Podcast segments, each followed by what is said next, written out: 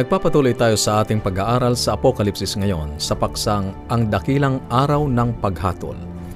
Sa ikaapat na bahagi, ang makalangit na sangtuaryo. Iminumungkahi ko na pakinggan ang mga pag-aaral sang ayon sa pagkakasunod-sunod. Dahil sa ang sangtuaryo ay nawasak noong 70 AD, at sinabi ng Biblia na kinakailangang linisin ito sa huling panahon, aling sangtuaryo at nasaan ito ngayon.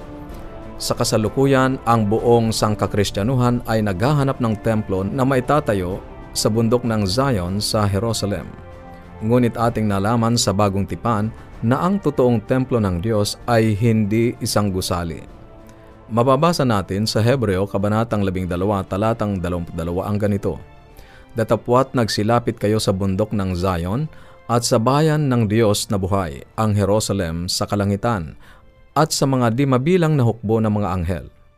Tunay na tayo ngayon ay nasa bundok na ng Zion, ang bundok ng templo, sa pamamagitan ng pananampalataya at hindi sa paningin o literal na bundok ng Zion.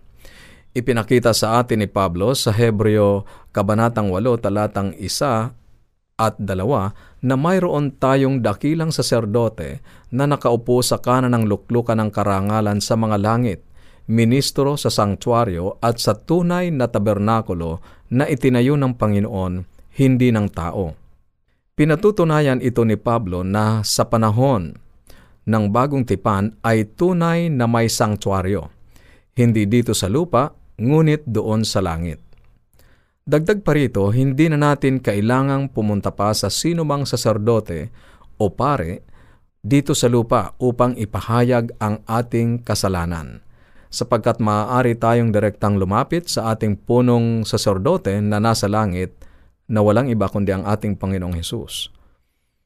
Yaman ngang tayo'y mayroong isang lubhang dakilang saserdote na pumasok sa kalangitan, si Jesus na anak ng Diyos, magsilapit nga tayong may pagkakatiwala sa luklukan ng biyaya upang tayo'y magsipagtamo ng awa at mga kasumpong ng biyaya upang tumulong sa atin sa panahon ng pangangailangan. Hebreo Kabanatang 4, talatang 14 hanggang 16. Isinasagawa ni Jesus ang kaligtasan mula sa templo sa langit.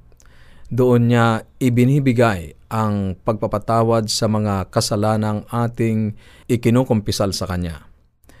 Sinabi rin ni Juan sa Apokalipsis, Kabanatang 11, talatang 11, at nabuksan ang templo ng Diyos na nasa langit. Si Juan din ay pinatutunayan na ang templo ay nasa langit. Binigyang diin ni Pablo sa Hebreo Kabanatang 8, talatang 5, matapos banggitin ang mga saserdote sa lumang tipan sa makalangit na sangtuaryo, na nangaglilingkod sa anyo at anino ng mga bagay sa kalangitan, gaya naman ni Moises na pinagsabihan ng Diyos nang malapit ng gawin niya ang tabernakulo sapagkat sinabi niya, ingatan mo na iyong gawin ang lahat ng mga bagay ayon sa anyong ipinakita sa iyo sa bundok. Dito ay inutusan ng Diyos si Moises na magtayo ng sangtuaryo ayon sa anyo na nakita niya na nasa langit. Mayroong pattern at ang uh, batayan ay ang anyo ng tabernakulo o sangtuaryo sa langit. Ang makalupang sangtuaryo, gayon nga ay ayon sa anyo at anino ng mga bagay sa kalangitan maaari nating tingnan ang templo sa langit sa pamamagitan ng pagtingin sa templo na nasa lupa upang maunawaan ang nagaganap sa langit. Balikan natin ang larawan ng sangtuaryo sa lupa kung saan ito ang itinayo ni Moises. Ang Hebreo Kabanatang Siyam ay nagpasimula sa paglalarawan ng makalupang sangtuaryo. Ito ay may dalawang bahagi na pinaghahati ng isang tabing. Ang unang bahagi ay tinatawag na dakong banal at ang ikalawang bahagi ay dakong kabanal-banalan. Sa loob ng unang bahagi, mayroong pitong kandelero na kumakatawan sa Espiritu ni Kristo. Ang table of showbread o ang dulang ng tinapay na sumisimbolo sa katawan ni Kristo. Ang altar ng insenso na kumakatawan sa katuwiran ni Kristo na umaangat kasama ng mga panalangin patungo sa dakong kabanal-banalan. Ang ating mga panalangin ay hindi karapat-dapat na umakyat sa Diyos kung walang katuwiran ni Kristo. Sa loob ng dakong kabanal-banalan ay ang kabanang tipan. isang gintong sisidlan na naglalaman ng sampung utos na isinulat sa dalawang tapyas ng bato. Sa dalawang gilid ng tipan ay dalawang anghel at sa pagitan nila ay ang maliwanag na kaluwalhatian ng Shekinah na si Jesus, ang pinakapresensya ng Diyos. Ang kautusan ay nasa loob ng kaban at ang presensya ng Diyos ay nasa ibabaw nito. Sa pagitan ng kautusan at presensya ng Diyos ay ang gintong luklukan ng awa, ang takip ng kaban. Ito ay nangangahulugan na kahit sa panahon ng lumang tipan, ang kautusan ay hindi ibinigay ng walang awa o biyaya ng Diyos. Ang kautusan at biyaya ay palaging magkasama. Wala ang isa kung wala ang isa pa. Ang dalawang anghel ay nakatingin pababa sa luklukan ng awa na kumakadawan sa lahat ng nilalang sa buong sansinukob na tinitingnan kung paanong ang kautusan ng Diyos at ang biyaya ng Diyos ay nagtatagpo, gaya ng kung paano binigyang kalutasan ng Diyos ang suliranin ng kasalanan dahil sa pagsuway sa manlalalang. Kaya nga nasulat ng mga awit sa mga awit kabanatang 77 talatang 13 ang ganito. Ang iyong daan o Diyos ay nasa sanktuaryo. Ang templo ay tungkol kay Jesus. Si Jesus ang daan sang-ayon sa Juan kabanatang 14 talatang 6. Kaya ang lahat ng kasangkapan o mga furniture na matatagpuan doon sa loob ng sanktuaryo ay lahat ay tumutukoy o anino ni Kristo. Lahat yun ay tungkol kay Jesus. Matapos ang paglalarawang ito, sa makalupang sanktuaryo, nagbigay ng mahalagang pahayag si Pablo sa talatang siyam. Ang sabi niya na yaoy makalupang sanktuaryo, isang talinhaga ng panahong kasalukuyan. Ano ang sabi? Isang talinhaga o isang ilustrasyon para sa panahong kasalukuyan.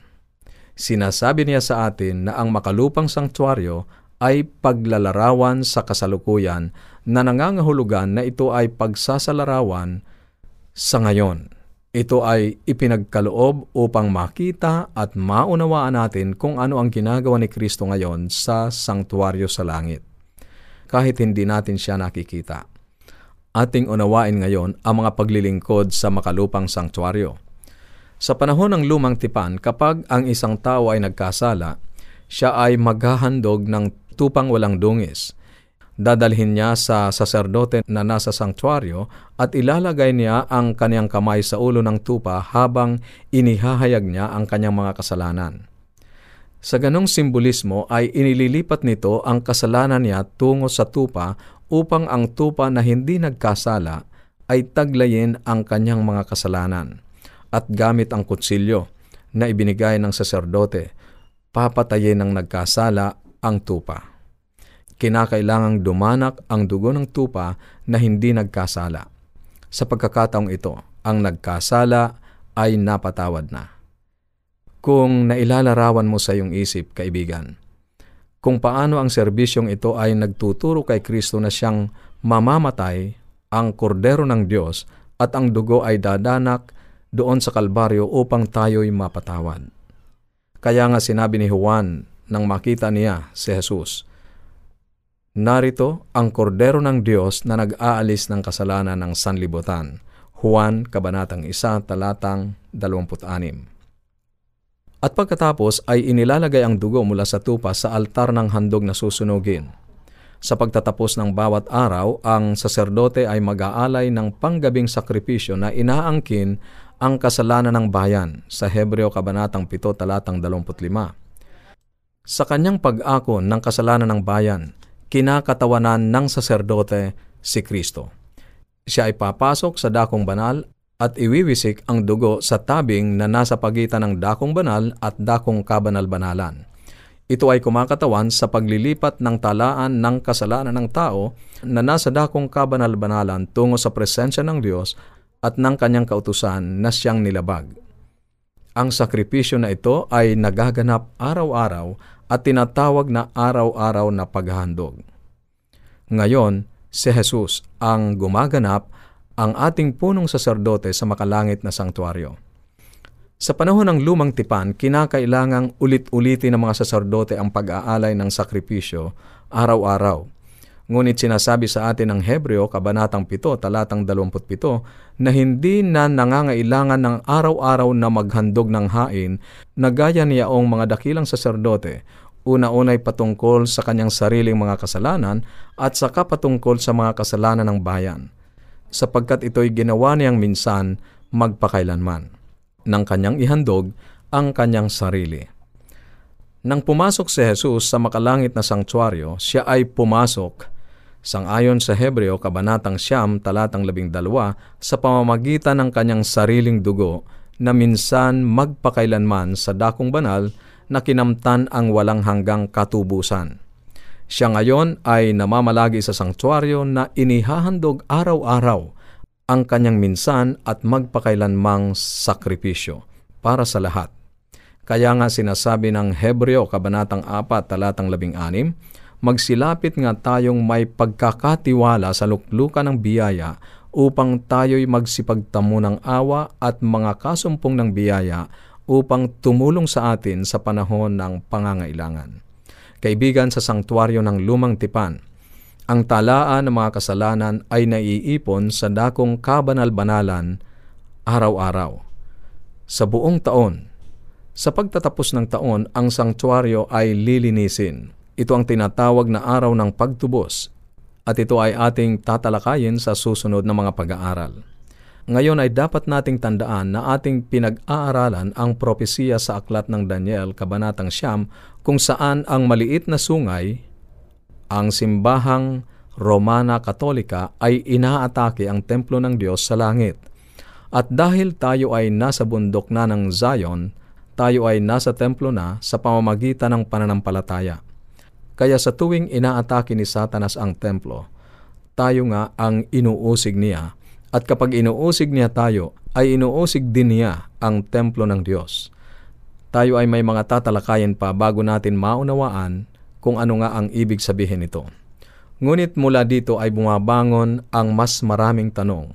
Kung ang kasalanan ng tao ay pinapatawad na sa tuwing siya ay maghahandog ng haing tupa, bakit dinadala pa ang kasalanan sa loob ng sanktuaryo upang manatili doon hanggang sa araw ng pagtubos? Kung kailan nililinis upang maisauli sa dati ang sanktuaryo? At ano ang kinalaman ng pagsasauling ito ng sanktuaryo sa paghatol? At ano ang kinalaman ng paglilingkod sa lumang tipan sa ating kapanahunan ngayon?